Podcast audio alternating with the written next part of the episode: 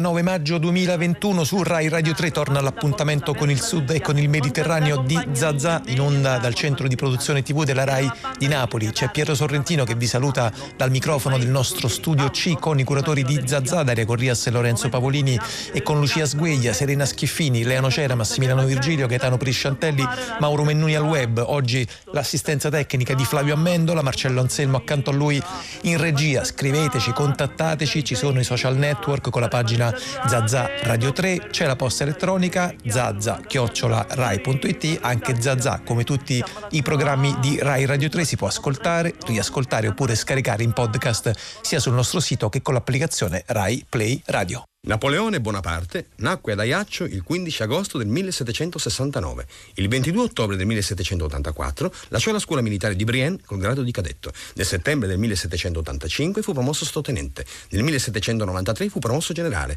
Nel 1799 fu promosso primo console. Nel 1804 si promosse imperatore. Nel 1805 si promosse re d'Italia. E chi non ricorderà tutte queste date sarà bocciato.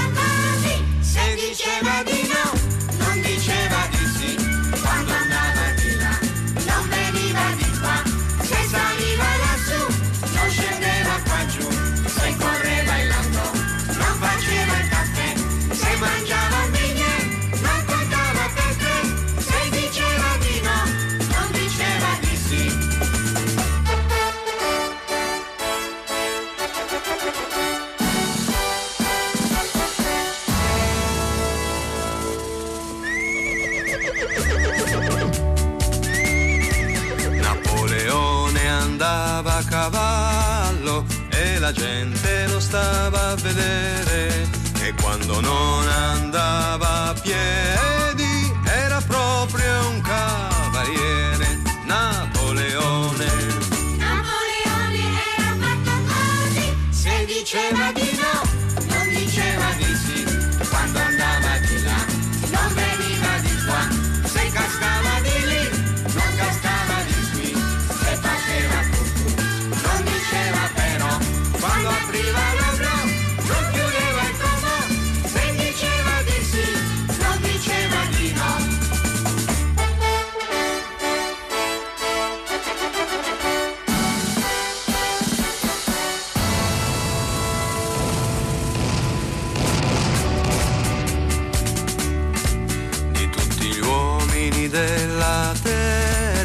Napoleone era il più potente e quando aveva la bocca chiusa non diceva proprio niente.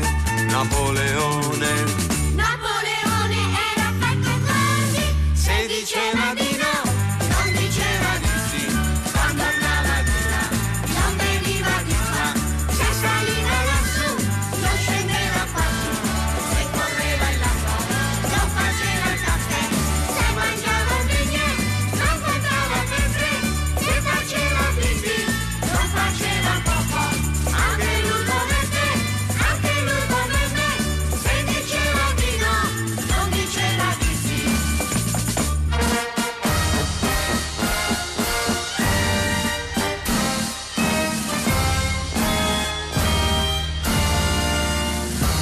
comincia con un insegnante dal piglio così un po' intimorente questo brano del 1975 intitolato Napoleone, scritto da Sergio Endrigo, oltre che appunto Sergio Endrigo cantante e musicista, oltre che da Gianni Rodari, un brano che spesso gli insegnanti cantano ai bambini più piccoli ehm, e che comincia appunto con le note della Marsigliese. Perché lo abbiamo messo in apertura di questa puntata di Zazà? Perché quella che si conclude è stata la settimana del 5 maggio, la settimana lo avete ascoltato, insomma letto dell'uso e in qualche caso anche del dell'abuso dell'EIFU di Alessandro Manzoni, i 200 anni dalla morte di Napoleone. Qui a Radio 3 ce ne siamo, molti, ce ne siamo occupati con molti programmi, da Radio 3 Mondo a Fahrenheit, dal concerto del mattino all'idealista, con una programmazione appunto speciale per raccontare questi 200 anni dalla scomparsa di eh, Napoleone Bonaparte. Li trovate tutti in podcast oltre che in streaming sul sito di Radio 3 con l'applicazione Rai Play Radio. Noi qui a Zazà proviamo a continuare una specie di eh, coda di questa questione, indagandola come spesso facciamo, guardandola da sud. Intanto è già collegata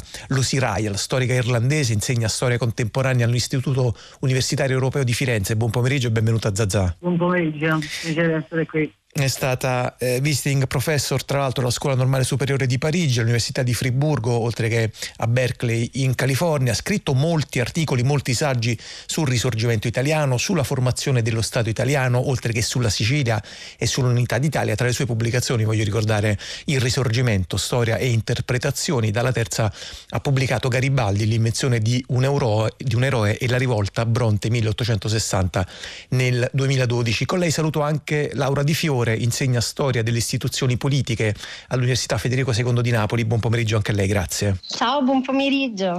Laura Di Fiore si è occupata molto del cosiddetto eh, decennio napoleonico qui a Napoli, di cui ha scritto in varie sedi, tra cui voglio ricordare un volume intitolato Alla frontiera, confini e documenti di identità nel mezzogiorno continentale preunitario, pubblicato da Rubettino Editore. Chiederei intanto a Lucy Ryle, eh, so che ha queste ehm, estreme ehm, qualità di sintesi, i temi generali di, della questione, cioè quali sono state le caratteristiche e poi in fondo anche le conseguenze del dominio francese nel sud Italia? Ma è difficile ehm, cioè, sottovalutare eh, l'importanza, cioè, sopravvalutare scusate, eh, l'importanza di questo periodo.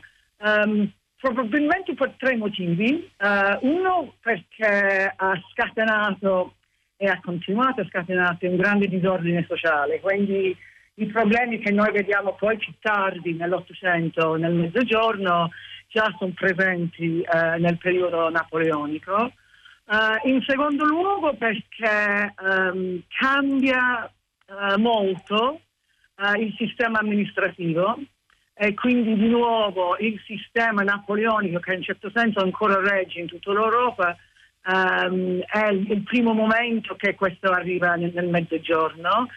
E poi per un terzo motivo che per me è molto interessante, ci sto riflettendo molto in questo momento, che cambia anche um, il sistema del potere nel Mediterraneo, uh, con una, una grande rivalità fra la Francia e la Gran Bretagna in cui per un certo periodo uh, il regno delle due Sicilie uh, è, il, è, la, è, il luogo di, di, di, questa rivalità. Quindi cambia anche il, um, um, la posizione internazionale uh, del Mezzogiorno d'Italia con anche volte gravi conseguenze per il futuro. Allora, di questi tre punti che già mi sembrano di grande interesse che ci ha eh, posto sul tavolo Lucy Ryle, intanto ne isolo uno e so di poterlo girare a Laura Di Fiore perché eh, sto pensando al, all'impatto che ha avuto Napoleone sul sistema amministrativo, ci stava raccontando Lucy Ryle, eh, lo chiedo a Laura Di Fiore perché appunto ha molto studiato. Mh, il Napoleone, l'abbiamo sentito appunto in questa settimana, il Napoleone riformatore, il Napoleone innovatore, il Napoleone inventore del codice civile, questi erano diciamo nella colonna dei pro eh, di Napoleone poi ce ne sono anche molti eh, di contro che sono stati evidenziati, ma insomma intanto fermiamoci su questo aspetto perché per esempio è interessante Laura Di Fiori, leggevo nel suo saggio um, l'introduzione, il saggio che citavo prima, appunto quello pubblicato da Rubettino Editore, l'introduzione da parte di Napoleone della cosiddetta carta di ricognizione. Ci spiega che cos'è, qual era il senso, quali erano le funzioni? Sì, certo, in effetti appunto si tratta di un effettivamente di un processo che rientra in quello che richiamava Lucy Ryle, che approfitto insomma per salutare, eh, che è appunto quello dell'emergere comunque di una statualità diciamo amministrativa di tipo differente, perché si tratta di che cosa in effetti? Dell'introduzione di un sistema diciamo di classificazione e eh, comunque appunto di identificazione degli, degli individui no? da parte di uno Stato che appunto adesso pretende di conoscere i propri amministrati e di farlo in maniera esclusiva.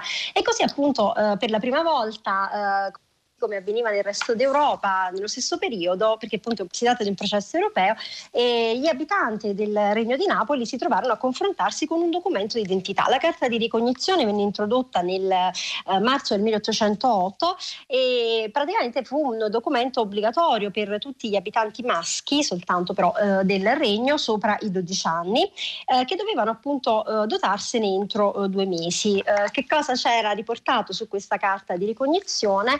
Il nome, il cognome, l'età e il domicilio, ma anche diciamo una descrizione fisica dell'individuo, perché naturalmente appunto siamo in un periodo precedente rispetto all'avvento della fotografia, per cui appunto c'era la descrizione fisica dell'autore del documento, quindi appunto secondo le categorie di mh, statura, insomma colore, no? dove si, da dove si intendeva colorito, naso no? per la forma del naso o marche apparenti che sarebbero poi le nostre, eh, diciamo così, eh, i nostri segni particolari. E quindi appunto il documento diventava per la prima volta eh, in epoca napoleonica, eh, perché esistevano appunto in passato documenti soprattutto per quello che riguarda il controllo del movimento, quindi passaporti, però per la prima volta da privilegio diventava invece un elemento appunto obbligatorio e un supporto diciamo per un nuovo tipo di cittadinanza e tra l'altro poteva essere rilasciato soltanto dallo Stato, mentre in passato poi invece una varietà di carte avevano caratterizzato insomma poi la vita delle persone rilasciate magari da enti ecclesiastici, insomma da signori feudali, da tutta una eh, una varietà quindi di soggetti rispetto invece al, mm, appunto alle carte napoleoniche che erano certamente appunto certificavano delle identità statali. Senta Lucy Rayal, eh, su quello che lei ci stava dicendo prima, appunto, qual, il terzo punto che evidenziava il fatto che Napoleone e la sua presenza nel sud Italia ha cambiato radicalmente il sistema di potere all'interno del Mediterraneo. Questo che cosa significa in concreto? Cioè, qual è stata proprio l'eredità che quel governo ha lasciato, per esempio, su una, una regione che lei ha studiato moltissimo, il Regno delle Due Sicilie, e anche evidentemente sulla successiva complicata ehm, procedura che poi ha portato all'unità italiana? La cosa importante ovviamente da, da ricordarsi è che eh, i francesi, prima di Napoleone e poi eh, dopo Napoleone, sono arrivati a Napoli perché controllare Napoli, eh, il regno di Napoli, era la chiave per controllare il Mediterraneo, cioè perché basta pensare alla geografia, alla carta geografica, sta nel centro del Mediterraneo. E quindi chi teneva Napoli teneva tutta questa parte del Mediterraneo. E quindi se uno pensa effettivamente a questa storia di Napoleone, non c'è solamente Napoleone, ci sono anche periodi inglesi eh, nel um, 1799 e poi per un certo periodo uh, fino a, a, all'arrivo di, di, Joseph Bonaparte al, al 1806. E infatti poi quando um, la, la, Napoleone ha preso Napoli, ai regni di Napoli eh, nel 1806, la famiglia Bor, uh, Borbone eh, e, e, la nave, la flotta inglese sono andati a, in Sicilia, quindi un po' lì si capisce un po' questo va e viene del, del potere. Poi la, il risultato di tutto ciò è ehm, che piano piano negli anni successivi, secondo me, il, il potere nella, nella penisola d'Italia e anche nel Mediterraneo piano piano i Borboni la, uh, perdono un po' questa importanza nella penisola e piano piano va verso nord. Quindi in un certo senso, volendo pensare al, al risorgimento o almeno il processo che, che va per l'unità d'Italia, eh, 40 anni dopo, diciamo, eh, è anche una specie di cambiamento nel bilancio del potere dentro la penisola in cui eh, i Borboni, dopo questi avvenimenti di cui stiamo parlando oggi, perdono sempre di più la, la loro importanza nella penisola e piano piano sta acquistando Piemonte. Quindi pensando con un prospettivo più largo, secondo me è anche importante per capire ehm, l'importanza nazionale e anche internazionale di questo periodo. Ecco, Laura Di Fiore ci diceva Lucy Ryle, guardate, controllare Napoli all'epoca significava controllare appunto il sud, il Mediterraneo. Eh, sempre restando eh, rispetto al tema che ci stava proponendo prima, cioè la questione legata alle carte di ricognizione, è una domanda, spero non, non troppo ingenua, ma nella pratica quella distribuzione di quei documenti come, come era avvenuta, come si era concretizzata? Perché immagino che all'epoca, eh, mi corregga se sbaglio, Napoli fosse la città più popolosa di tutto il regno. Sì, sì, lo era senz'altro, era anche tra l'altro appunto una delle più popolose d'Europa e no, in effetti appunto non è affatto una domanda ingenua perché anzi è proprio poi guardando alla prassi che vengono fuori anche degli elementi interessanti riguardo questa, diciamo così, eh, anche introduzione no, di tutte queste innovazioni a cui faceva anche prima riferimento napoleoniche eh, nel regno che oggi vengono lette da un punto di vista un po' diverso. Mi spiego, eh, quando mh, fu appunto eh, diciamo distribuita la carta di ricognizione nella città di Napoli eh, praticamente furono impiantati degli uffici provvisori sostanzialmente nei 12 quartieri eh, della città e la, eh, diciamo, la distribuzione fu affidata comunque a delle figure che erano i capitani di strada, cioè nonostante appunto al decennio risalga anche proprio l'introduzione di una moderna polizia pubblica nel Regno di Napoli per la prima volta, quindi con le sue figure appunto di commissari, questo comunque compito venne affidato invece a figure che appartenevano ad una polizia che esisteva insomma in precedenza e che praticamente praticamente perché? Perché erano figure che naturalmente erano più vicine alla popolazione, che quindi potevano rappresentare figure diciamo di mediazione no? nella transizione comunque da eh, un sistema appunto ad uno invece nuovo, cioè da un sistema di riconoscimento diciamo face to face ad un nuovo tipo di rapporto tra lo Stato e eh, l'individuo, così come appunto le parrocchie giocarono un ruolo importante in questa prima fase perché naturalmente eh, erano diciamo depositarie comunque della maggior parte delle informazioni sui, uh, sui, diciamo così, su, sui sudditi sostanzialmente e in più eh, diciamo quando poi queste carte vennero eh, distribuite moltissime furono le persone che non, non, se ne dotarono, non si dotarono del documento perché erano diffidenti, perché naturalmente per lo più poi queste carte eh, venivano utilizzate, abbiamo detto che erano uno strumento di cittadinanza, però erano più i doveri che i diritti poi no? che erano diciamo richiesti, quindi insomma relativi per esempio alla leva militare oppure ad adempimenti fiscali e un po' perché si trattava di una società di corpi che aveva un po' di difficoltà a diciamo, riconoscersi invece in una società di individui. Ecco, e di fronte quindi diciamo, alle lamentele del commissario per cui moltissime persone poi venivano arrestate perché dicevano che avevano smarrito il documento, non avevano avuto tempo di uh, procurarselo e quindi di fronte a queste carceri piene di persone che non erano chiaramente criminali, uh, allora si decise ecco, di essere tolleranti, di prorogare i termini e questo ci evidenzia diciamo, come poi diciamo, quelle interpretazioni comunque ehm, del, del, dominio napoleonico quasi in termini coloniali, insomma di imperialismo culturale, vadano diciamo un pochino diciamo, sfumate e ripensate alla luce invece di eh, come dire, una tendenza anche da parte del potere napoleonico invece di riconnettersi per un verso diciamo cioè per un verso di comprendere quelle che erano le specificità locali, le esigenze locali, per un altro di riconnettersi diciamo a delle esperienze eh, precedenti perché molte delle innovazioni napoleoniche erano state quantomeno meno diciamo, eh, anticipate comunque dal riformismo tardo settecentesco, quindi animato soprattutto dai, diciamo, dagli intellettuali ehm, appunto eh, illuministi, che praticamente eh, avevano provato a portare avanti un processo di modernizzazione che poi però appunto non, ehm, non erano riusciti poi a, a, portare fino in fondo. Quindi diciamo le, è anche per questo poi che le grandi innovazioni napoleoniche verranno conservate nel Regno delle Due Sicilie più che negli altri stati italiani. Insomma, tra quelli appunto che eh, lo conservano maggiormente. Ecco Lucy Ryan, il discorso che eh, stiamo facendo adesso sul Napoleone burocrate, sul Napoleone inventore appunto diciamo del controllo ehm, eh, sì, appunto su, sui documenti, sulle tessere, sui, sul, sui reparti amministrativi, non può non portarsi dietro il discorso legato invece al Napoleone politico e più in generale all'idea di Europa. Oggi il 9 maggio stiamo eh, celebrando il giorno europeo, la festa dell'Europa, ehm, l'ho ascoltata di recente in streaming in un evento intitolato l'idea di Europa in Europa in cui ha ricostruito appunto il dibattito che ha attraversato um, il continente nei 150 anni che vanno dall'invasione napoleonica dell'Italia al manifesto di Ventotene del 41, si può secondo lei tracciare in qualche modo una cartina geografica dell'Europa che aveva in mente Napoleone e se di quella qualcosa si può salvare, qualcosa si deve buttare, si deve rigettare, cioè che cosa possiamo eh, prendere appunto da quella eredità oggi 9 maggio giorno europeo? Una domanda molto interessante, una domanda abbastanza complicata che abbiamo visto eh, nei dibattiti che ci sono stati nei giornali, soprattutto in Francia.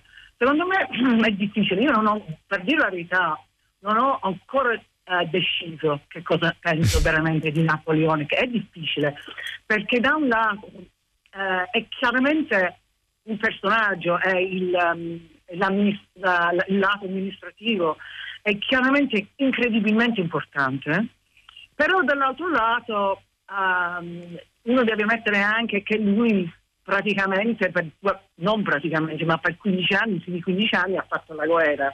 Quindi dobbiamo anche pensare alla violenza eh, e alla distruzione di, di Napoleone. Ehm, allora, penso che ehm, eh, è interessante perché è stato una delle prime persone che aveva veramente una visione europea, una visione, diciamo comunque una visione europea moderna che sta ancora con noi. Quindi uno potrebbe pensare a Napoleone come una spe- specie di padre eh, fondatore dell'Unione Europea. Eh, però bisogna anche un po' riflettere su, che cosa significa questo, nel senso che possiamo poi dire ok, padre fondatore de- dell'Europa contemporanea, ma è nel bene e nel male.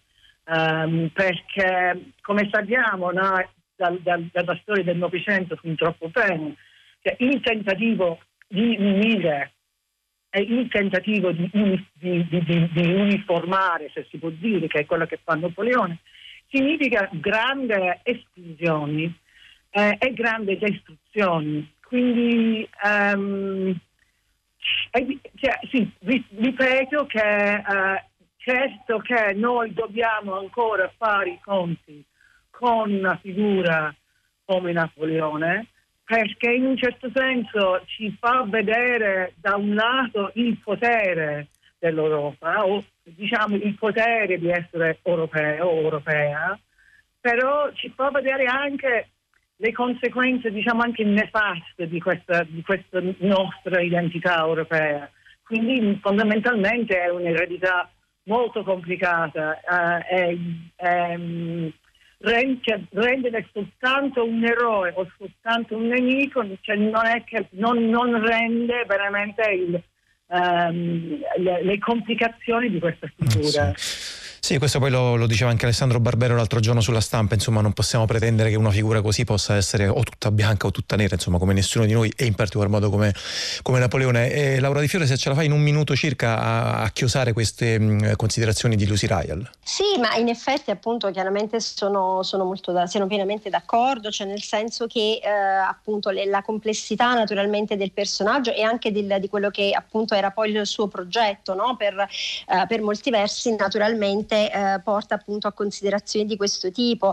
Eh, sul Regno di Napoli, appunto per il Regno di Napoli sarebbe anche interessante poi provare no, ad approfondire questi ragionamenti, un regno che appunto come l'ha definito no, John Davis era la frontiera meridionale sostanzialmente dell'impero, quella appunto la frontiera con il Mediterraneo a cui appunto si, si faceva riferimento. E quindi eh, insomma un, un progetto ambizioso che eh, naturalmente però aveva effettivamente come dire un, eh, anche un'impronta comunque che mh, sarebbe difficile appunto ricondurre comunque a quelle che sono delle considerazioni più, più contemporanee perché chiaramente è animata da differenti comunque eh, diciamo progettualità. Eh sì, questo appunto è un punto, mi sembra che è venuto fuori anche in questi mh, discorsi, negli articoli, nelle cose che abbiamo letto, ascoltato e visto in questi mh, eh, giorni dopo il 5 maggio, appunto mercoledì scorso 5 maggio, i 200 anni dalla morte di Napoleone, che oggi abbiamo voluto chiosare e chiudere anche qui trasmissione a Zazà con due sguardi che ci sembrano molto preziosi e che voglio per questo ringraziare. Lucy la storica irlandese, docente di storia contemporanea all'Istituto Universitario Europeo di eh, Firenze e eh, Laura Di Fiore, eh, docente di storia delle istituzioni politiche all'Università Federico II di Napoli. Grazie a tutte e due per essere state con noi oggi in apertura di questa puntata di Zazà che continua in musica, continua con ehm, un eh, cantante che viene dalla Libia, da Bengasi in particolare, uno dei pionieri della musica araba, della world music araba moderna. Lui è Ahmed Fakrun e questa è Yosson Sarain.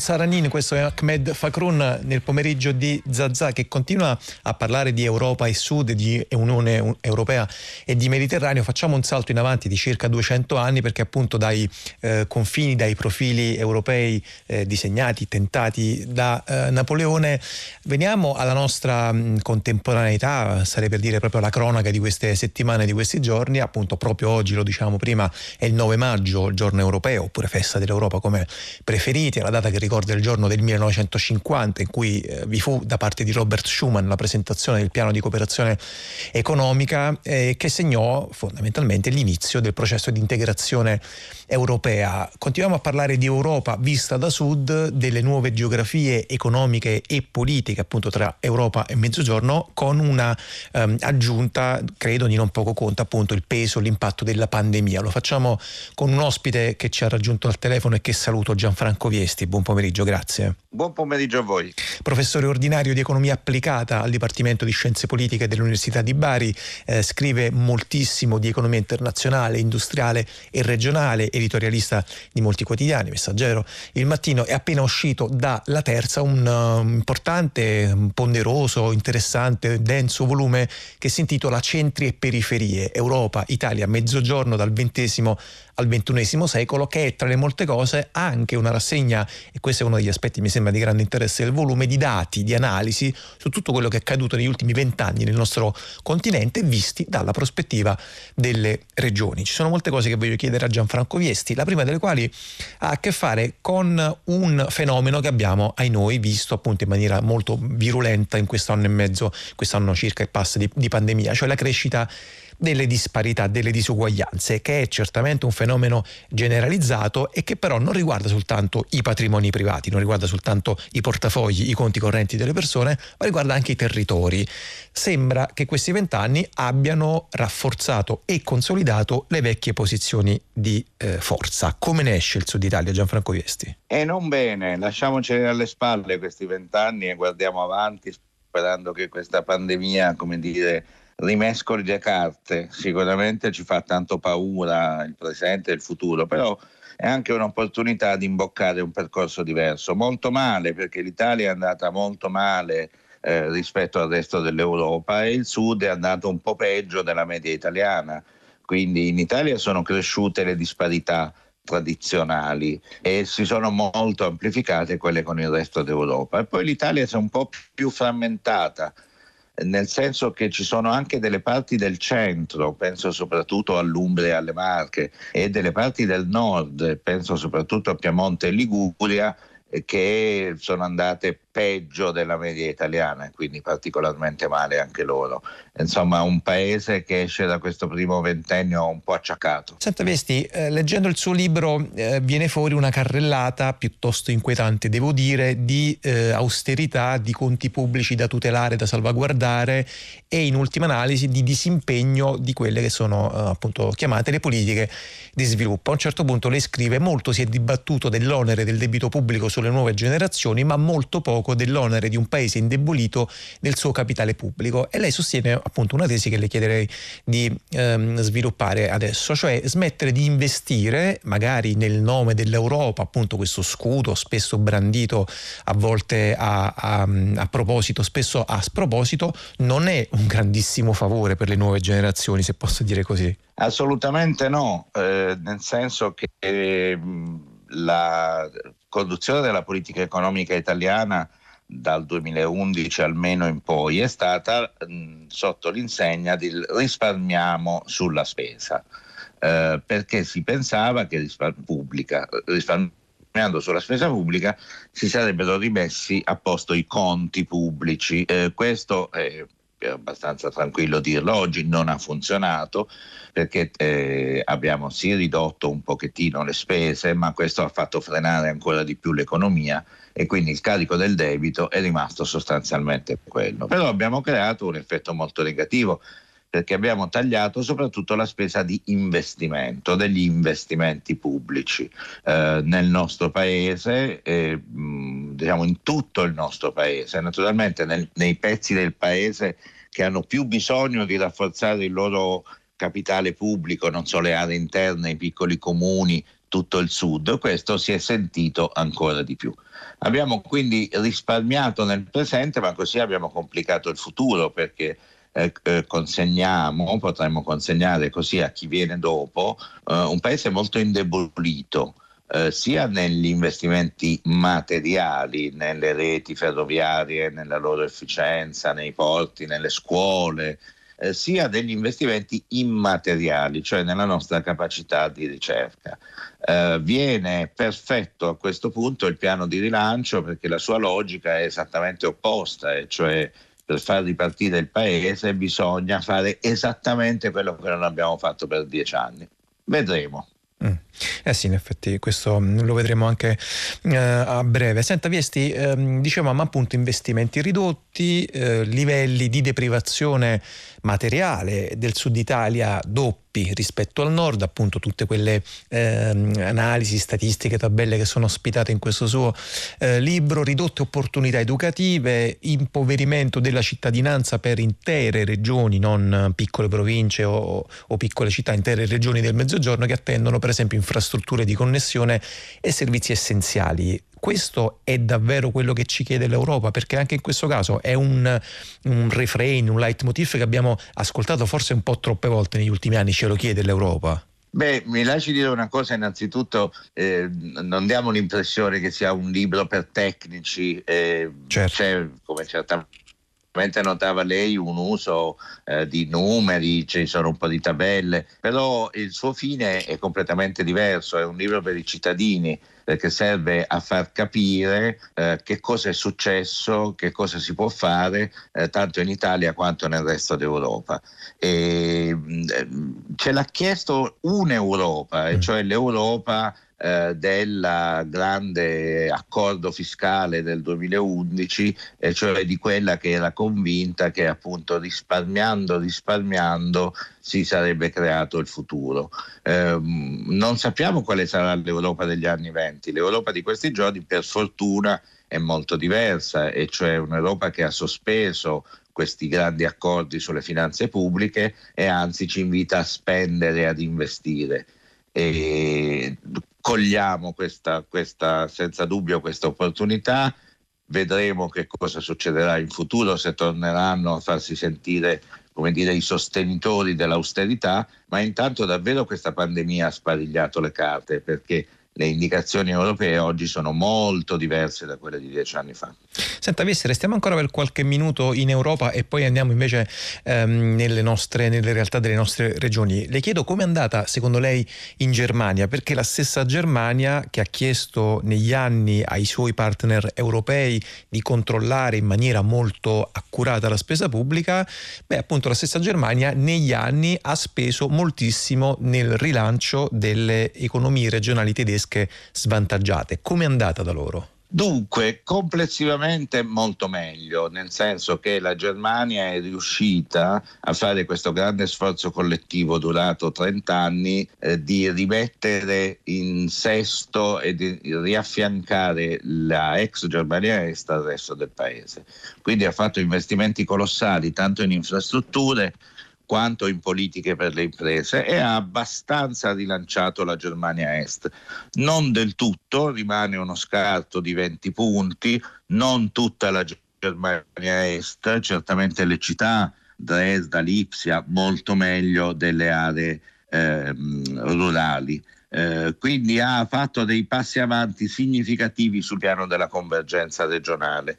Eh, ha avuto delle politiche di bilancio molto austere, però partendo da una capacità di spesa maggiore, da livelli salariali maggiori per i cittadini, eh, quindi è eh, un modello col quale compararsi, eh, non tutto da copiare secondo me, però alcuni insegnamenti eh, eh vanno tratti e il principale è che loro hanno eh, messo l'unità del paese e quindi l'eliminazione di divari troppo ampi come grande obiettivo di lungo periodo e in parte significativa, come ho detto, l'hanno raggiunto.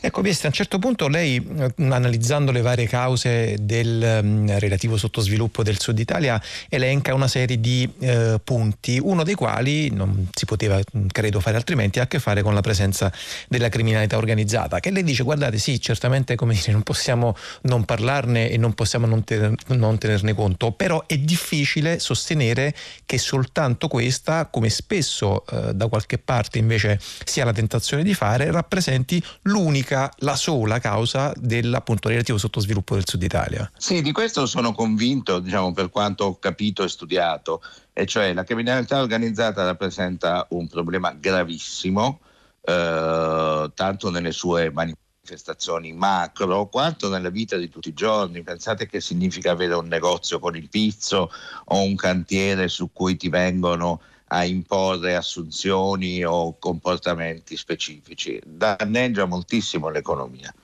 Tuttavia ci sono pezzi di sud in cui questa presenza di criminalità organizzata è molto più debole e ci sono purtroppo dei pezzi di nord in cui questa presenza di criminalità organizzata si va espandendo. Eh, purtroppo il sud ha esportato un po' di, queste, di questo problema soprattutto verso il nord-ovest. E dunque che cosa ne possiamo trarre secondo me? Ne possiamo trarre che è un problema gravissimo eh, di civiltà, di giustizia, di sicurezza eh, da contrastare. Eh, ma che non è l'unica soluzione, nel senso che se passasse la fatina con la bacchetta magica e facesse sparire la criminalità organizzata, beh, saremmo tutti molto più felici, ma non avremmo risolto tutti i problemi dello sviluppo economico. Ecco Gianfranco Viesti, altre ehm, cose che vengono fuori dal suo disegno è davvero molto eh, ricco, contenuto in centri e periferie, appena pubblicato da, eh, dalla Terza, ha a che fare per esempio con la questione, con il tema dell'ambiente. Eh, si fa molto parlare della transizione ecologica, appunto il piano nazionale di rilancio e di resilienza, ci sono moltissimi miliardi che si stanno muovendo intorno a questo argomento. Ehm, che idea si è fatto lei appunto diciamo delle, delle condizioni, eh, come posso dire, profondamente degradate e deteriorate, il minimo che si possa dire, eh, dell'ambiente eh, al sud Italia e appunto diciamo quanto questo aspetto continua ad avere importanza e quanto ancora eh, paradossalmente, incredibilmente non se ne parla ancora a sufficienza. Dunque ci sono dei punti di criticità fortissimi e evidenti, pensiamo ai rifiuti, no? Sì. Eh, una incapacità soprattutto impiantistica di trattare i rifiuti, separare e trattare i rifiuti, costa moltissimo alle amministrazioni, eh, lascia tanti rifiuti per strada e quindi dà un colpo mortale al turismo e danneggia moltissimo la vita dei cittadini. Pensiamo all'acqua, in Calabria e Sicilia ci sono ancora problemi molto seri nell'erogazione dell'acqua, anche questo ha a che fare con la vita dei cittadini, con le imprese e con il turismo. E poi eh, diciamo, stiamo pagando le conseguenze, mea culpa, mea culpa, di molti decenni di edilizia senza eh, regole e senza criteri sulle coste. Abbiamo devastato, e questo è colpa dei meridionali e non di nessun altro, abbiamo devastato parti importanti delle nostre coste. Tuttavia, facciamo sempre luce e ombre, perché fare sempre un quadro tutto nero non corrisponde alla realtà e non aiuta. Eh, ci sono degli aspetti interessanti dal punto di vista delle eh, eh, energie rinnovabili, il sud è la grande riserva del paese, conta la stragrande maggioranza degli investimenti nel vento e nel sole, eh, ha molte aree protette, ha avuto molte aree protette e quindi eh, tende un po' adesso a valorizzare di più la natura rispetto a prima, ha meno inquinamento ambientale tranne eh, diciamo, alcune aree specifiche e quindi come dire è un, un, un quadro eh, che ci mostra che facendo le politiche giuste come dire, un po' alla volta i problemi si risolvono. Bisogna, bisogna fare esattamente come si diceva, un po' il filo conduttore della nostra chiacchierata, i buoni investimenti, per esempio i buoni investimenti nel ciclo dei rifiuti per far sì che quello che è un problema diventi una fonte di benessere, un, un settore produttivo con tanta capacità di occupazione come dire, cogliamo due piccioni con una fava, teniamo l'ambiente più pulito e creiamo lavoro.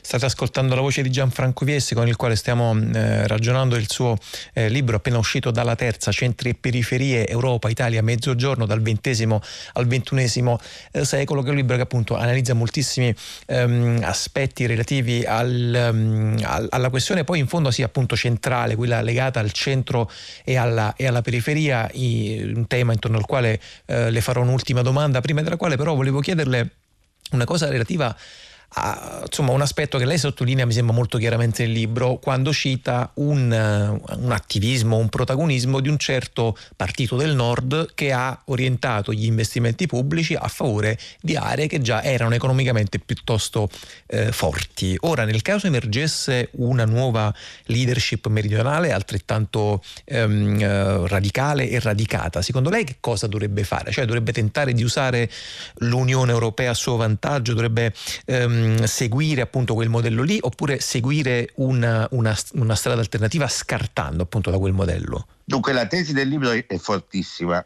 e cioè un paese si sviluppa come la Germania che ci trovavamo poc'anzi se riesce ad essere forte in tutti i suoi territori. Non esiste un paese che ha delle aree molto forti e delle aree molto deboli e sia soddisfacente. E abbiamo l'esempio in Inghilterra dove Londra va come un treno e il nord dell'Inghilterra langue eh, in una deindustrializzazione molto pericolosa anche dal punto di vista politico e sociale. Eh, per fare questo bisogna che la politica faccia la politica, cioè contemperi le esigenze dei diversi territori e dei cittadini che vivono nei diversi territori. Non è stato così a lungo, in particolare negli ultimi dieci anni. Io credo di documentare con tanti esempi, dalla sanità all'università, per esempio, che quando si è trattato di risparmiare, l'austerità è stata molto selettiva territorialmente, cioè ha colpito di più i ceti più deboli e i territori più deboli. E ritengo che così non si vada lontano, perché poi vengono, come dire, le rivolte del, dal punto di vista politico intendo naturalmente, Sì. delle regioni che non contano, delle regioni che sono lasciate indietro e, e dunque quello che il, il Sud, diciamo il- la politica italiana dovrebbe reclamare è eh, un- un- veramente un- un- come dire, una prospettiva nazionale. Eh, nel- eh, fondata su certamente l'efficienza ma anche sull'equità eh, eh, degli interventi e su un- un- come è stato negli anni 60, ne- gran parte degli anni 70, cioè un paese che andava molto veloce perché ciascuna parte di esso aiutava l'altro. In fin dei conti questa è la, è la lezione dell'integrazione europea, lei prima citava Mm. Schumann. Sì. Eh, perché l'Europa è andata così bene, così a lungo? Perché si è integrata, perché il benessere degli uni determinava il benessere degli altri. Mm. Bisogna recuperare questa prospettiva, altrimenti non ne usciamo.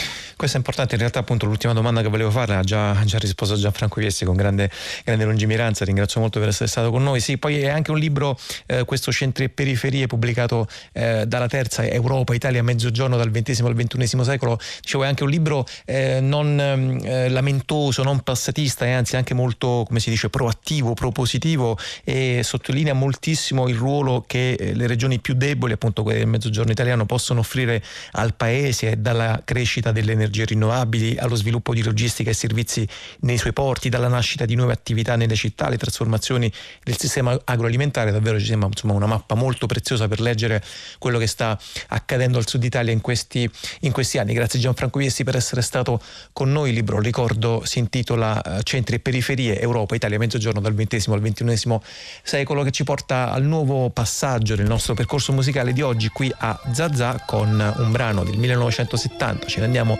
in Marocco, lui è Said Ziani e questa è Halane Bel Hob.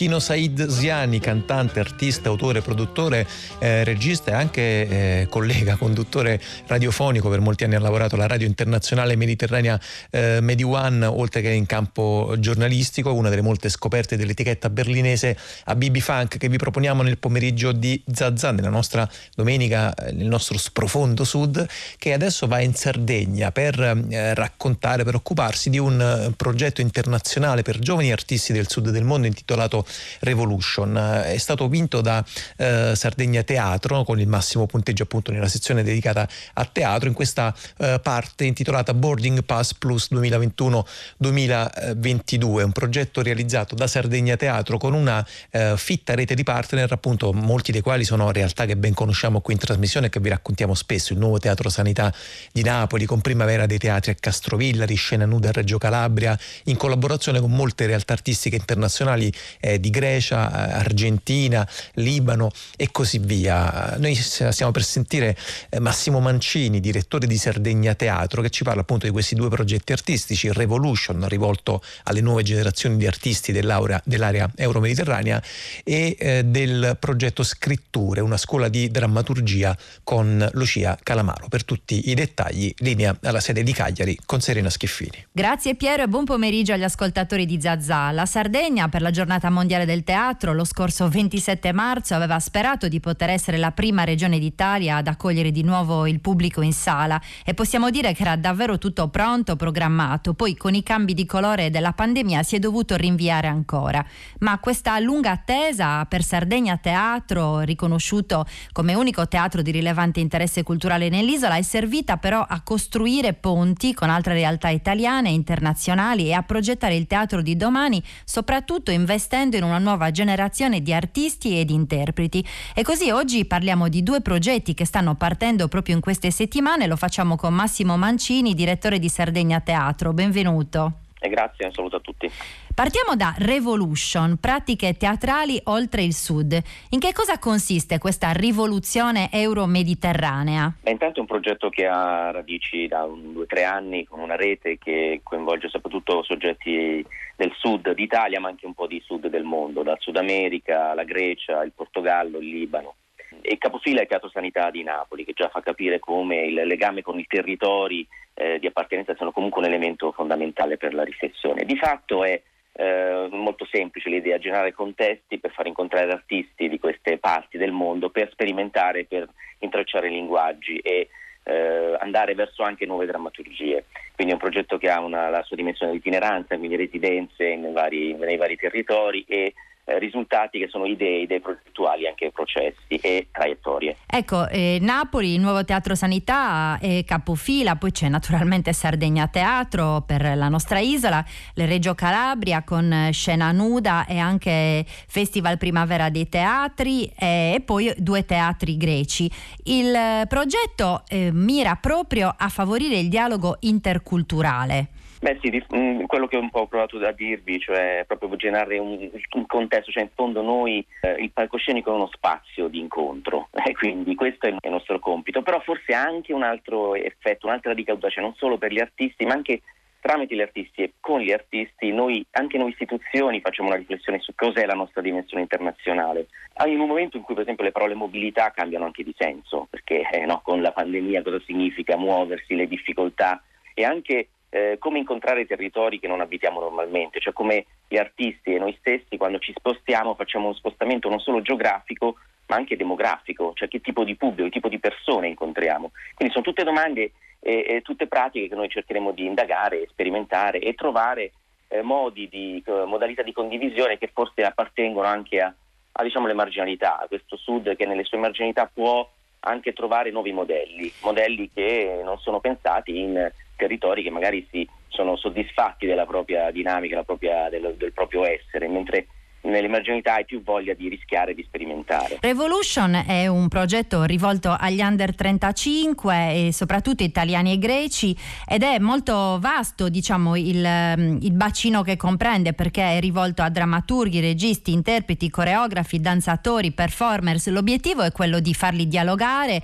di costruire insieme per poi comunque realizzare degli spettacoli che potranno circuitare eh, diciamo nelle, nelle località dove si svolgeranno le varie residenze esigenze artistiche? Beh sì, la prima cosa è che chiaramente eh, diciamo, ormai gli artisti sono in grado di attraversare più linguaggi, quindi non abbiamo messo, quando elenchiamo più generi significa sostanzialmente che, che ci rivolgiamo a artisti che hanno voglia di, eh, di, di sperimentare, di, di incontrare sia linguaggi che anche spazi, perché poi in questo periodo abbiamo anche sperimentato i, i luoghi, gli spazi pubblici insoliti, no? quelli del, del mondo de, di internet. E questo un po', questo, questo volersi, potersi incontrare per avere un, foglio bianco su cui scrivere, immaginare eh, nuove cose. Quindi questo è un po' il, il, il, primo, il primo, elemento. L'altra dimensione che mi viene um, un po' che vorrei un po' forse rafforzare è questo sguardo anche alla costa sud del Mediterraneo, la presenza del, del Libano, di un centro molto interessante, un luogo di residenze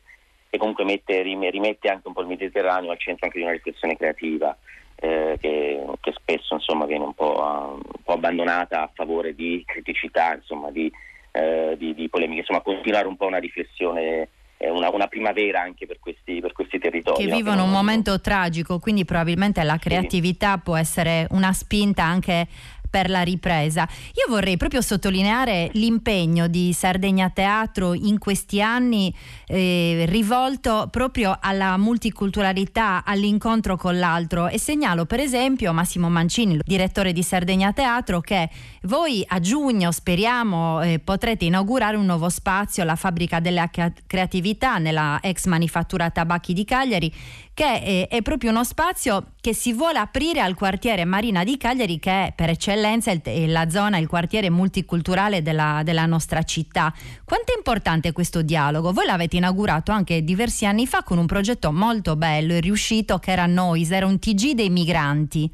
Beh, insomma, noi abbiamo anche avuto un importante riconoscimento di, di impresa, impresa che eh, sul welcome dei, dei rifugiati, eh, con anche un percorso di, di lavoro però insomma è un po' difficile, eh, dico con tutta sincerità, parlare di tanti progetti che noi facciamo mh, verso un po' le criticità, insomma abbiamo fatto un bellissimo progetto con eh, i senza fissa dimora, però ecco, sono, permettete, sono questioni molto, molto per me delicate che per noi è importante agire più di raccontare. Ecco. Ne facciamo tante perché pensiamo che la cultura sia proprio essere nei processi di cambiamento dei territori eh, però appunto le azioni sono più importanti, del, farle più importanti che raccontarle, ecco, perdonatemi, ma insomma ci tengo molto a difendere questa, questo momento di de- delicato, insomma, perché parliamo con delle veramente fragilità umane molto forti e il teatro ha il dovere di entrare in, in, queste, in, queste, in queste, dinamiche, non può essere solo il, lo spettacolo la sera, quella in fondo è forse la cosa più facile del nostro lavoro, ecco, paradossalmente. Ma questi progetti poi cosa lasciano sul territorio?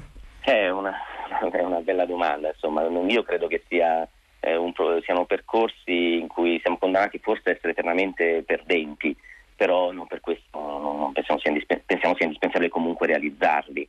Cioè non si può isolare chi ha un pensiero diverso, bisogna eh, costruire un dialogo, non si può non andare nei territori che hanno dimensioni anche per esempio di eh, anche toccando punte importanti di razzismo, se non, non si può ghettizzare anche quel pensiero, bisogna sperimentare e dialogare. Il teatro può, il teatro può entrare in questa dimensione perché il teatro in sé è, una, è, tutto, è azione artistica ma è anche azione politica, azione sociale, non esistono teatri diversi, il teatro è questo.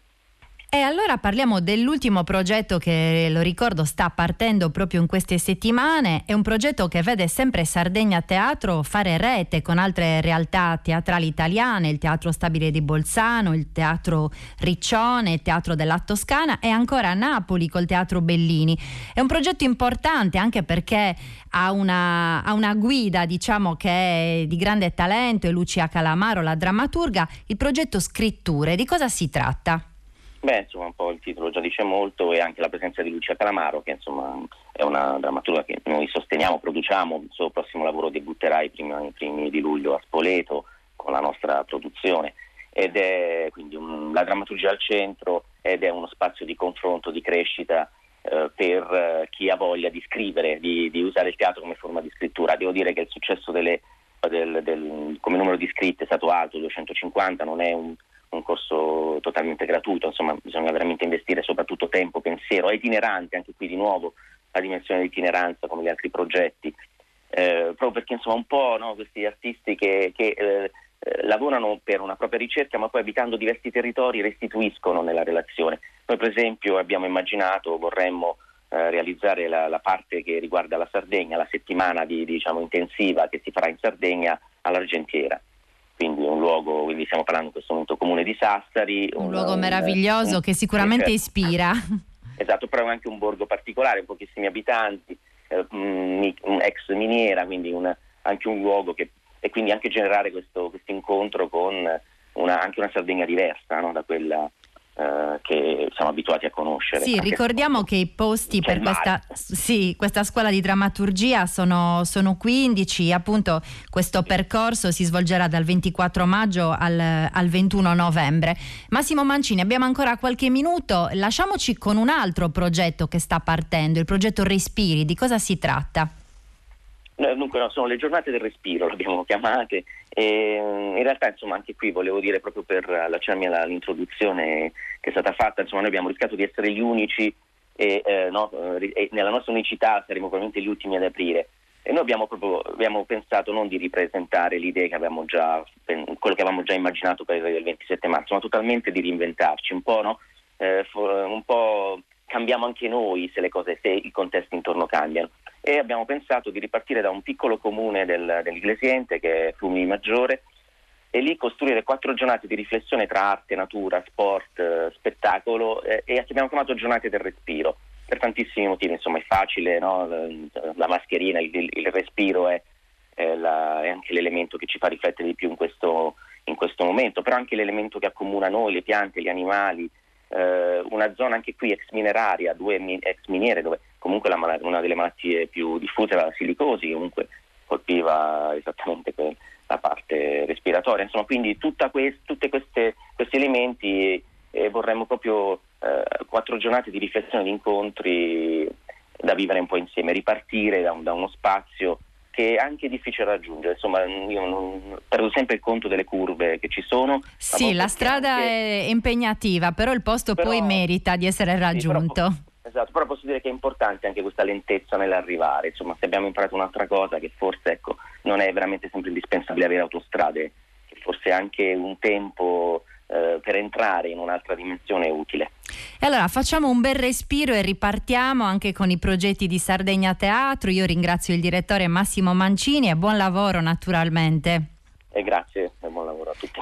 Per il lavoro alla parte tecnica ringrazio Riccardo Bertone dalla Sardegna. Buon pomeriggio. E allora grazie a Serena Schiffini con il suo ospite Massimo Mancini, direttore di Sardegna eh, Teatro. Se volete riascoltare tutte le nostre conversazioni eh, c'è l'applicazione Rai Play Radio, ci sono gli streaming, c'è il nostro sito, il sito di Radio 3, radio3.rai.it. Noi torniamo a Napoli con la domenica pomeriggio di Zazà che vi propone ancora una nuova scoperta dell'etichetta berlinese Habibi Funk dedicata ai suoni ehm, arabi del Mediterraneo. Ce ne andiamo in Algeria nel 1980 con eh, Joe Ahmed, questa è Amek Amek.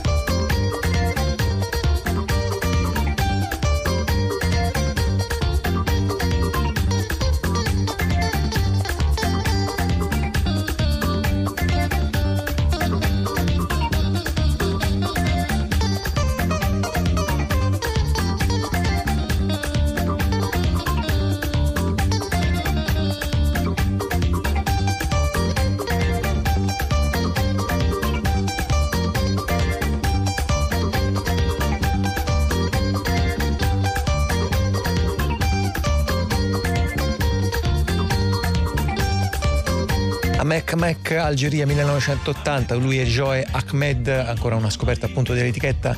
A BB Funk che è un po' la colonna sonora che in questa parte del pomeriggio ci porta ad azionare i nostri eh, privati proiettori. E la celluloide di Zazza si sta srotolando poco a poco perché è in arrivo la nuova puntata della rubrica di cinema insolito e bizzarro di Goffredo Fofi, bellezza e bizzarria. La notte del piacere, ovvero titolo originale La signorina Giulia, eh, di Alf Sjöberg, tratto da un grandissimo testo teatrale di August Strindberg degli inizi del secolo scorso. Stasera la contessina ha di nuovo perso la testa, è pazza da legare. Ho accompagnato il conte al battello e al ritorno, passando dal fienile, sono entrato per ballare. E lì la contessina guidava le danze col guardia caccia. Mi ha adocchiato e... Beh, è veramente una pazza. Sì, lo è sempre stata, ma mai come in questi giorni, dopo la rottura del suo fidanzamento. Una donna del suo rango comportarsi così. Oh. Preferisce restare qui con la servitù invece di andare con il padre dai parenti. La signorina Giulia è, è uno di quei testi eh, molto rappresentato anche in Italia con grandi registi e grandi attrici eh, che, eh, dire, che risente di un di un'influenza netta di, della nascente psicanalisi. E Strindberg in qualche modo nella sua rivolta contro la società borghese eh, si rifà alle eh, teorie, alle idee del suo tempo, il suo tempo sono gli anni agli inizi del secolo scorso, tra la fine e gli inizi del secolo scorso. E eh, la signorina Giulia è secondo molti il suo capolavoro. Strindberg è anche un, un ribelle, eh, eh, ha scritto una sua autobiografia, si chiama Il figlio della serva e già questo dice molto sul personaggio, no? sul suo odio per la borghesia. Lui è un figlio di poveri che ha dovuto faticare per farsi strada nel mondo, è diventato un grande scrittore venerato, amato, però ha sul fondo sempre questa rivendicazione, questa insoddisfazione. Nella signorina Giulia esprime, eh, come dire, una sorta di odio di classe, però eh, analizzando i rapporti tra servo e padrone, quelli che su cui Marx ha scritto cose fondamentali, Hegel ha scritto cose fondamentali e eh, Joseph Losey con l'aiuto di eh, Pin, Harold Pinter ha fatto un film straordinario con Il Servo. Come deve essere avvilente e terribile essere poveri. Avete ragione, contessina Julie. Un cane può dormire sul sofà della padrona, un cavallo può essere accarezzato dalla mano di una donna, ma un servo cos'è? Sapete che cosa feci? La domenica dopo ero rimasto solo, gli altri erano andati dalla nonna. Così mi lavai dalla testa ai piedi per andare in chiesa, trascurando il lavoro che avrei dovuto fare. Non è che mi piacesse andare in chiesa, ma avevo la speranza di rivedervi. Il rapporto servo-padrone è qui anche un rapporto sessuale, perché la padrona, la giovane ereditiera di un castello, eccetera, eccetera, finisce nel tormento della sua eh, gioventù insoddisfatta sessualmente, finisce per avere un rapporto con un servo un servo, mh, come dire, non propriamente simpatico, uno che in fondo è pieno di frustrazioni perché è stato, è un servo, perché la sua famiglia è stata umiliata in molti modi, perché ha avuto un'infanzia eh, brutta, dovendo sempre guardare da lontano lui nelle stalle e i padroni nel castello e quindi ha un rapporto di odio di fatto nei confronti di questa eh, giovane castellana, bella, eh, destinata a un buon matrimonio, che però pian piano scopriamo ha dietro una storia abbastanza terribile. Madre odiosa, che odiava il marito e odia la figlia, il marito che è il padre della, della signorina Giulia che ha tentato perfino il suicidio e, e lei una insoddisfatta. Tutto questo attraverso dei flashback eh, straordinari, si svolge in un bianco e nero, una fotografia meravigliosa, si svolge nella notte del solstizio, la notte di San Giovanni che per i paesi nordici è qualcosa di fondamentale, è la notte che non è mai notte, è la notte di San Giovanni, che per noi è l'avvento dell'estate, per loro è semplicemente la fine dell'inverno. È il momento in cui si scatenano tutti, in quella notte tutti ballano, tutti cantano, tutti girano per i campi a raccogliere i fiori, tutti fanno l'amore, perché è il risveglio della natura, è il risveglio, è il caldo. Per i paesi nordici questo è un avvenimento fondamentale, la notte di San Giovanni, e tutto ruota dentro questa notte. Vediamo continuamente i balli, le danze, i contadini, i ricchi, l'albero eh, della primavera che viene innalzato intorno al quale si balla, eccetera, eccetera, e vediamo questo rapporto tra questa giovane i cui sensi si sono risvegliati e si risvegliano, e giovane padroncina e, e, il giovane servo, brutale, piuttosto volgare, in mezzo c'è un'altra serva gelosa, c'è eh, il flashback con la storia del padre insoddisfatto che tenta il suicidio, c'è una madre tremenda e odiosa che chiaramente non, ama, non, amava, non amava, suo padre, insomma c'è eh, un, corteggiamento a base di, si può, si può, dire, di pugni, insomma, questi si desiderano, l'uno per rivalsa sessuale ma maschile, ma anche soprattutto di classe, e lei perché, perché vuole la vita, perché ha un, dei bisogni fisici, perché è attirata da... e anche odia la sua stessa parte, odia la borghesia di cui fa parte, da cui, da cui, da cui proviene. Dovresti vergognarti. Beh, col vostro permesso ora vado a dormire. La notte di San Giovanni. Intanto non mi diverte ballare con quei miserabili. Allora portami sul lago. Vedremo sorgere il sole. Seguite il mio consiglio e andate a letto. Io dovrei obbedire a te? Sì, perché se non sbaglio i vostri contadini vengono da questa parte.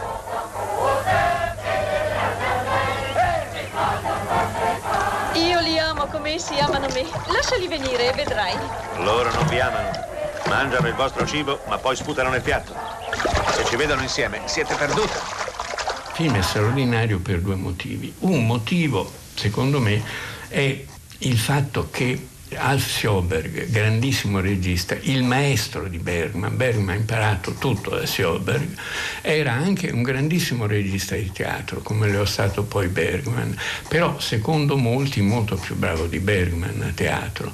E i pochi film che ha fatto sono film straordinari, sono film di un grande regista e la meraviglia della signorina Giulia è che è un film che rispetta perfettamente il testo teatrale, però infilandoci dentro flashback, deviazioni, sogni, illuminazioni, eccetera, notti, giorni, eh, balli, eccetera, riesce a diventare assolutamente cinema, un montaggio rapidissimo, veloce, non il teatro filmato a cui siamo abituati da Hollywood o anche eh, dalla Francia, dall'Italia, è, è un è vero cinema, è un cinema che riesce a essere grande cinema e grande teatro allo stesso tempo, perché il testo teatrale è rispettato nei minimi particolari, gli attori mh, recitano. Eh, Anita Björk, la protagonista, era una grande attrice teatrale anche con Bergman. C'è una fotografia stupenda, c'è una musica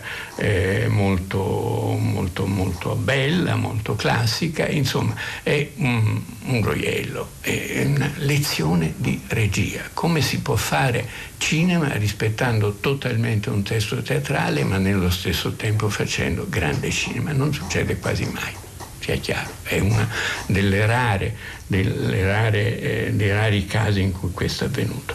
Dicevo di Anita Björk, grande attrice anche con Bergman, grande attrice di teatro, bella donna, eh, che ha avuto una vita anche lei molto interessante. È stata la moglie di Stig Dagerman. Stig Dagerman, giovane scrittore morto suicida, giovanissimo, proletario, allevato da una famiglia di proletari anarchici che lo aveva accolto in casa per dargli un tetto e per eh, aiutarlo a crescere, e scrive, e scrive de, dei racconti bellissimi, dei libri straordinari, è diventato un mito, un po' come Camus in Francia gli anni sono quelli, quelli dell'esistenzialismo, del, del, del disagio post-bellico, del, dell'immediato dopoguerra, ha scritto cose straordinarie, giovanissimo, diventa un grande personaggio della cultura della società svedese e sposa Anita Björk.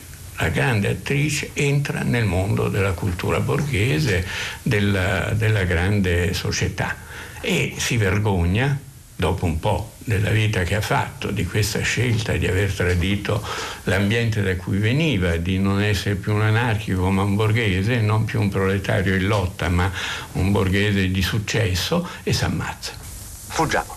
Fuggiamo, sì, ma dove? In Svizzera.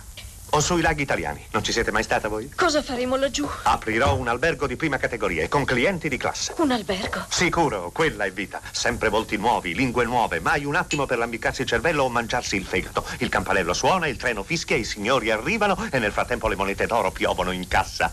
quella è vita. E io che farò? Voi? La regina dell'albergo.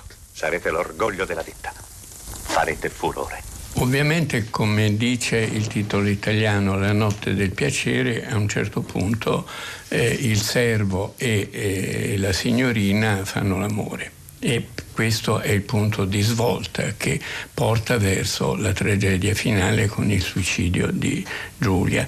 Ma c'è anche un, un sogno possibile, sia lei che il servo si illudono, è l'unico momento, in qualche modo c'è un po' di tenerezza o di speranza tra di loro, si illudono di poter fuggire. Lei ha dei soldi, andiamo in Svizzera, apriamo un albergo, un alberghetto, un ristorante, e chi controlla che tu sei un servo e io una nobile e le classi sociali, le differenze sociali sono alla base di tutto. La signorina Giulia ebbe un gran premio a Cannes ex equo con Miracolo a Milano di Vittorio De Sica e Cesare Zavattini, che è un film invece, come dire, di sogno, di felicità realizzabile, i poveri, come dissero allora i critici cattolici, era un film comunista perché eh, quando salgono sopra le scope e volano nel cielo verso un eh, paese dove buongiorno vuol dire veramente buongiorno, volano verso est, cioè chiaramente verso la Russia sovietica. Questo film del 1951 è stato distribuito in Italia nel 1964 perché era un film odiato dalle censure. Nel film non si vedono mai cose scabrose, no? C'è solo questo gioco a rimpiattino tra la contessina Giulia e il servo no? di seduzione, di rifiuto, di attrazione, di latente violenza, perché il servo è violento, è un maschio e vuole vendicarsi delle frustrazioni subite e la signorina vuole, eh, come dire, liberarsi, eh, e però è una, è, una, è una, borghese, è una nobile, è una che vuole tenere il servo eh, al suo posto. Il conflitto tra le classi è raccontato da Strindberg in modo eccezionalmente chiaro, profondo e, ripeto, freudiano con una profondità psicanalitica anche da grande saggio sulla sessualità umana, sul desiderio, non solo sulle differenze di classe e la violenza, ma anche sul rapporto uomo-donna. Oh, Jean, sono così stanca. Non posso fuggire, né vivere, né morire. Aiutami. Ordina e ti obbedirò come un cane. Non so dirvi perché, ma io non posso più farlo. Davvero non capisco, ma da quando ho risentito la voce del conte, oh che schifo mi faccio, l'animo del servo non vuole abbandonarmi.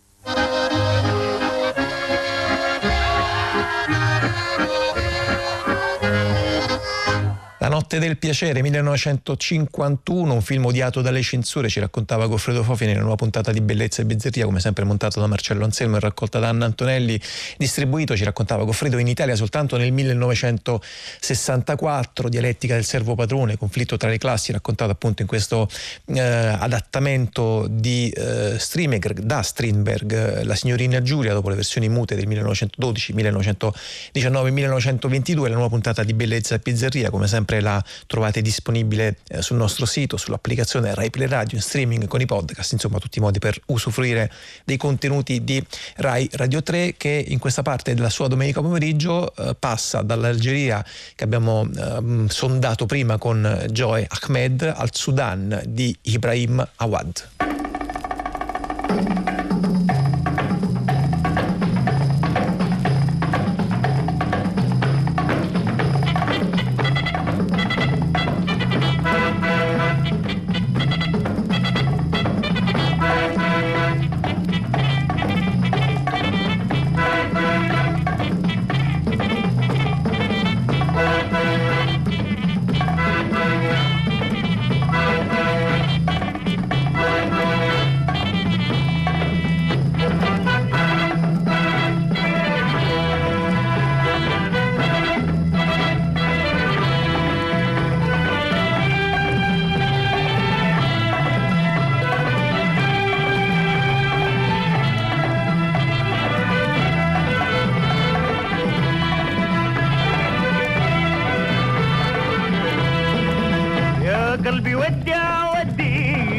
هواك يا قلبي ودع وديع هواك وأنت أنسى كل الكلام. ما دام بقيت مظلوم مظلوم. مظلوم ونصيبك النسيان يا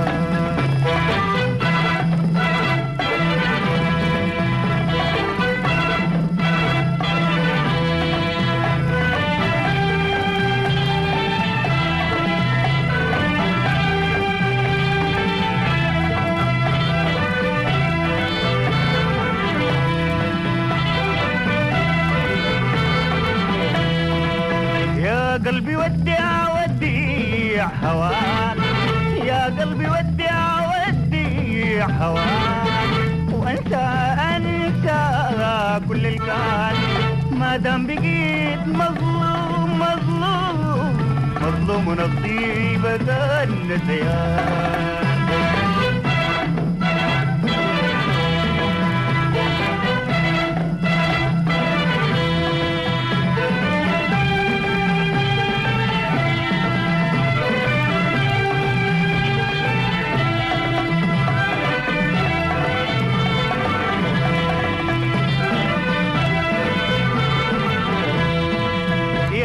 زهر نادية.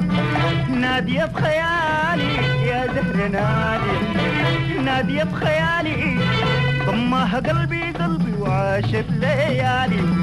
يا زهر نادية نادية بخيالي يا زهر نادية نادية بخيالي ضمها قلبي قلبي وعاشت ليالي. أنا بين ضلوعي زاد اشتعالي. أنا بين ضلوعي. زاد اشتعالي Andiamo in Sudan con i nostri viaggi in musica, questo è Ibrahim Awad eh, Zara 1970 che ci porta sì in Sudan che è uno dei molti eh, paesi al centro dei racconti delle persone eh, disperate che attraversano il Mediterraneo per raggiungere le coste dell'Europa, un'attenzione sul Mediterraneo che qui in trasmissione abbiamo eh, da, da, sempre, non soltanto noi qui a Zazà ma tutta eh, Rai Radio 3 sulla vicenda dei eh, naufragi e dei naufraghi, manteniamo purtroppo aperta appunto la nostra attenzione e su queste vicende c'è anche un lavoro molto interessante eh, che ha a che fare con le memorie dei eh, viaggi. Eh, ve l'abbiamo presentato in una prima parte nella scorsa puntata con Alessandro Triulzi che è uno dei protagonisti dell'archivio Memorie Migranti che con la regista Alessandro Cutolo eh, stanno lavorando appunto su un accumulo di una grande mole di lavoro che ha a che fare con i ricordi, le esperienze, le vite, le biografie di queste eh, persone con molti risvolti letterari, teatrali, non soltanto eh, radiofonici. Alessandra Cutola appunto con l'archivio Memorie Migranti e con la compagnia teatrale Women Crossing ha cominciato questo percorso di ricerca che incrocia eh, le esperienze di vita di donne e uomini che attraversano il Mediterraneo con le letterature spesso appunto anche dei paesi di provenienza. In questa puntata vi facciamo ascoltare eh, le voci di appunto sudanesi eh, dell'associazione sudanesi di via Scortica Bove a Roma, un palazzo occupato e sgomberato nel 2018 che raccontano il loro viaggio all'interno del Mediterraneo, il rapporto con la paura, con l'immensità dell'acqua, con la possibilità di essere riportati in Libia, di non toccare più la terraferma e queste voci, questi ricordi si incrociano, appunto lo ascolterete tra poco, con dei frammenti eh, di un romanzo che si intitola La stagione della migrazione a nord di Tayeb Sali, letto da Daria De Florian, il romanzo un po' cardine proprio della tradizione letteraria sudanese, scritto in lingua araba, pubblicato nel 1967, che racconta il viaggio in Europa di un giovane sudanese, delle sue vicende e del successivo ritorno in patria. Le musiche di Hamza Eldin è un musicista nubiano che dopo aver studiato a Roma all'Accademia di Santa Cecilia ha collaborato con i Kronos Quartet. Ascoltiamo.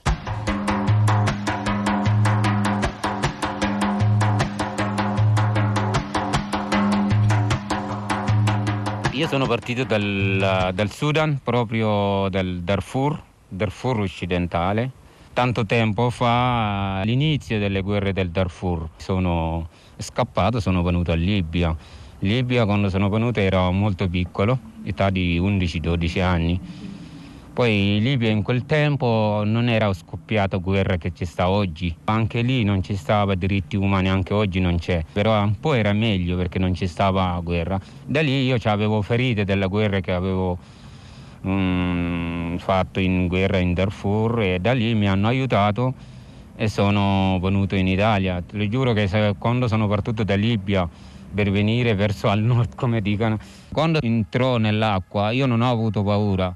Non appena l'abisso inghiottì la costa e le onde si sollevarono sotto la nave e l'azzurro orizzonte strinse un cerchio intorno a noi, mi sentii subito pervaso da un senso di intimità col mare. Conoscevo bene questo verde infinito gigante, come se mi scorresse fra le costole. Per tutta la durata del viaggio assaporai la sensazione di non essere in nessun posto, di essere solo davanti e dietro di me, l'eternità o il nulla. Era molto bello, vedevo a destra e a sinistra, avanti, tutto mare. Però in quel momento pensai non raggiungiamo mai terra, non troveremo mai terra. Cioè, mi sembrava tutto il mondo è solo fatta d'acqua. La superficie del mare, allorché si calmava, era un altro miraggio, dal perpetuo cambiare e mutarsi, come la maschera sul volto di mia madre. Poi quando sono arrivato in Italia, dopo un anno vivevo a Palermo, sono andato al mare e lì l'ho visto che l'acqua era molto agitata, il mare era molto agitata. Lì ho messo paura, nel senso, cioè sono matto, come ho fatto a venire da Libia con il mare agitato? E poi dopo un anno alcuni sono morti e lì Mm, mi sentii dolore, nel senso dolore perché una cosa non è facile, perché le vedi il, il deserto, l'ho visto con i miei occhi, deserto del Sudan in Libia, poi dalla Libia in Italia il mare, cioè sono due mondi mh, mm, proprio diversi, mh, mm, soffrenti ma ci vuole un sacco di coraggio, se non c'hai coraggio non ce la fai, cioè è una cosa difficile.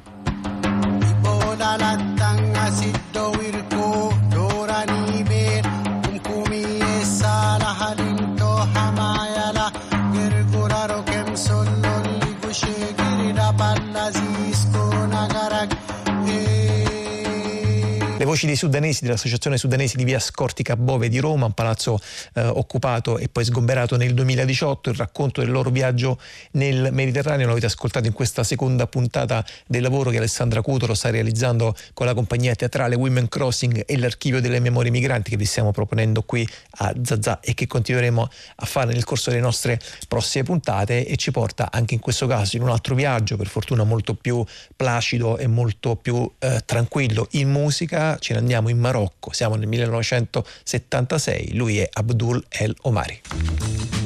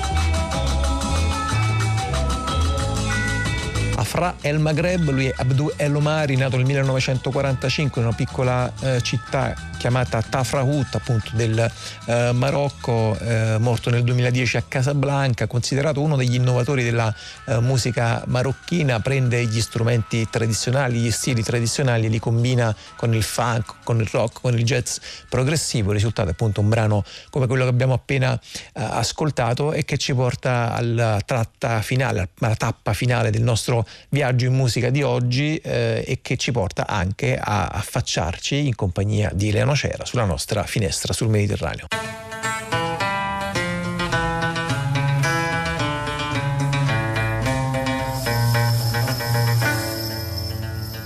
Buon pomeriggio e ben ritrovati alla nostra finestra sul Mediterraneo. Si parla molto di transizione ecologica, la cosiddetta rivoluzione verde è stata persino inserita nel piano nazionale di ripresa e resilienza del governo Draghi. Di politiche più attente all'ambiente si parla molto anche nei paesi della riva sud del Mediterraneo e diversi sono i progetti che vengono implementati anche dietro la spinta di finanziamenti e direttive di organismi internazionali. Al di là di importanti parole d'ordine, non sempre però sono progetti che rispettano le comunità locali, ma spesso stravolgono i paesaggi e la loro vita quotidiana. Non sono davvero progetti sostenibili perché gestiti da società private che trovano nella famosa transizione ecologica nuova fonte di profitti o da società statali che dopo lo slancio iniziale dovuto a finanziamenti esterni, non seguono davvero i progetti. È il caso di quello che sta succedendo in Tunisia, dove in un piccolo villaggio di 800 abitanti nel nord-est del paese, l'installazione di un parco eolico ha sollevato le proteste degli abitanti oramai da più di dieci anni e negli ultimi mesi è all'origine di una situazione paradossale. Mentre il villaggio produce l'elettricità almeno per 50.000 tunisini, gli abitanti si ritrovano al buio o tutt'al più al lume di candela. La storia di quanto è successo a Borges Sali, questo villaggio nel Cap Bon a nord-est della Tunisia, nel corso degli ultimi dieci anni e delle più recenti proteste, è raccontata in un bel articolo di inchiesta pubblicato di recente su Inchifada, a firma di Aida Del Puech e Arianna Poletti. Grazie a una serie di interviste che le giornaliste hanno realizzato con il direttore della STEG, la società tunisina dell'elettricità e del gas, con alcuni abitanti, tra cui anche proprio degli attivisti e uno studioso di sociologia dell'ambiente, ricostruiscono le due giornaliste gli effetti nefasti che ha provocato la ricerca di energia prodotta da una risorsa naturale non esauribile, il vento. Tutto comincia nei primi anni 2000. Mm, al governo c'è Ben Ali, il presidente che era succeduto nel 1987 a Bourguiba, noto per il suo regime repressivo, è morto nel 2019 in Arabia Saudita, dove era scappato in esilio in seguito alle proteste del 2011. Ben Ali decide di installare sui terreni di Borges Sali il primo parco eolico della Tunisia, grazie ai finanziamenti della Banca Mondiale e di un fondo spagnolo per l'ambiente. Per fare spazio alle pale eoliche, in poco tempo lo Stato espropria con la forza le terre secolari del villaggio agricolo di Borges Sali, senza rispettare la distanza minima di sicurezza tra pale e abitazioni. A Borges Sali, un borgo tra mare e montagne, tira sempre molto vento. La Steg, che già alla fine degli anni 90 deve fare i conti con un fabbisogno di energia crescente da una parte e alla penuria di risorse energetiche dall'altra, fa cadere quindi la sua scelta sul territorio di Sidi Daoud, appunto dove si trova anche nelle vicinanze Borges Sali. Così nel 2007 in questo villaggio arrivano i primi rappresentanti del governo per prendere le misure e poco dopo seguono gli operai che installano le prime pale eoliche il paesaggio comincia rapidamente a mutare. Gli abitanti, agricoltori, pescatori, pastori da generazioni cominciano letteralmente a perdere il terreno sotto i piedi. Così uno di loro, intervistato nella bella inchiesta di Inchifada, Samir, allevatore e pescatore, si ritrova con una turbina eolica in giardino a 30 metri da casa e privato di tutti i suoi terreni che gli permettevano di ricavare il sostentamento suo e della propria famiglia. Ci avevano promesso un'energia pulita, ma le conseguenze sono state terribili per noi. Si legge nelle parole di Hammadi, un altro abitante di Burges Sali, anche lui come Samir, pescatore e agricoltore. All'arrivo dei tecnici della Steg e dei funzionari di governo, gli abitanti sottoscrivono dei contratti di locazione a condizioni bassissime e sfavorevoli, a una cifra di meno di 1300 dinari pari a 400 euro per un periodo di 30 anni, cioè neanche 13 euro l'anno con l'obbligo di rinnovo. Alcuni per cifre anche più basse. Non c'è molta scelta ai tempi, i funzionari agiscono con la forza, ma quando nel 2011 la Tunisia si rivolta contro il regime di Ben Ali e viene investita dalla grande e appassionata forza di cambiamento che poi si propagherà per tutti i paesi arabi, in quella serie di eventi noti come primavere arabe, anche gli abitanti di Burj e Sali decidono di reclamare le loro terre. Ma si trovano di fronte a un triste dato di fatto.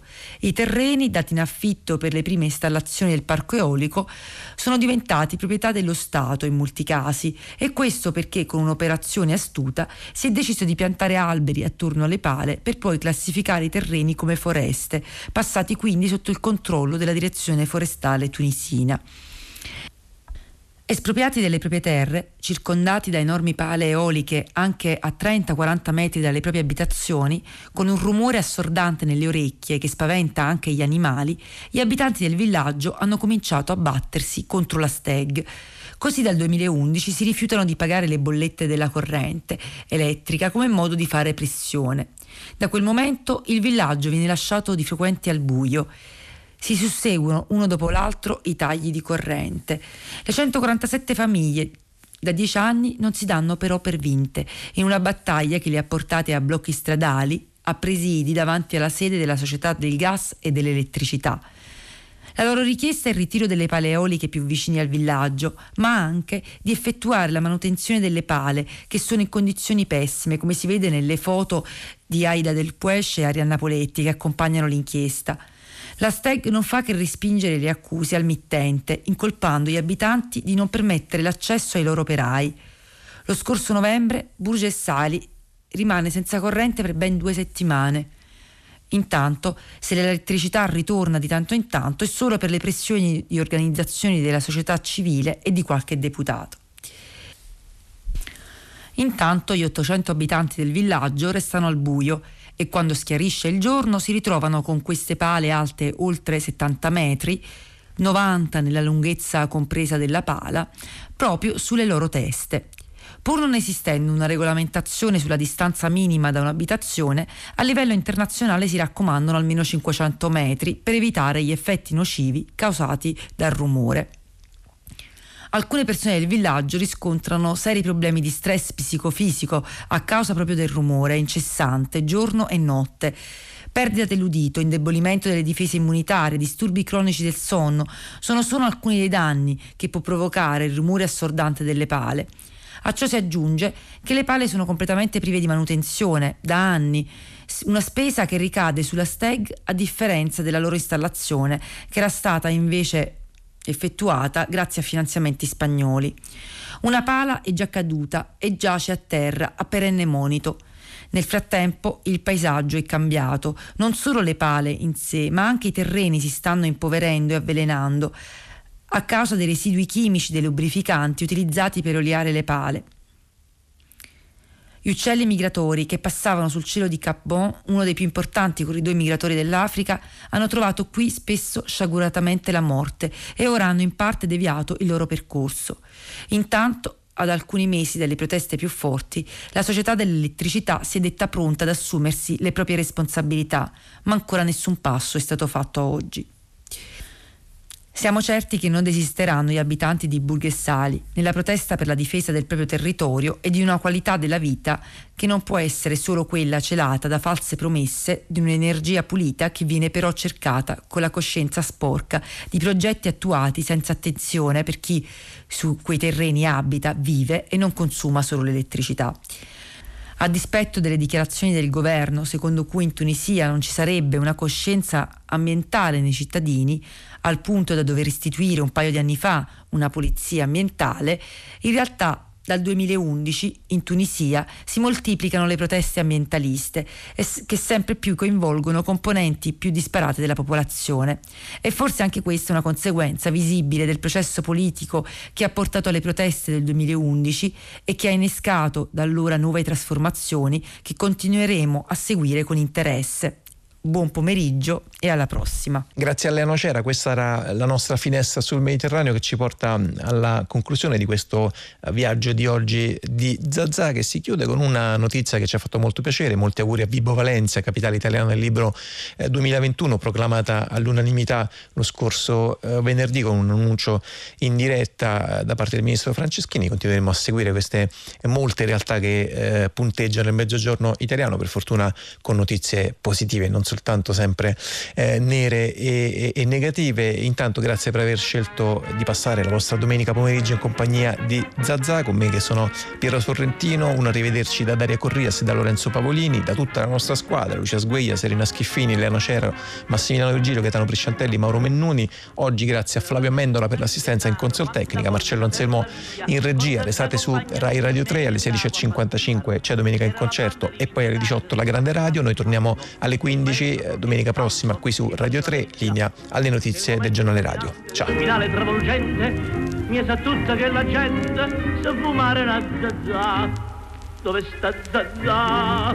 Oh madonna mia, come fa Zazà senza Isaia? Pare pare Zazà che l'ho perduta in me. Chi ha trovato Zazà la riportassi a me. Chiamala a trovare, su facciamo presto, chiamala in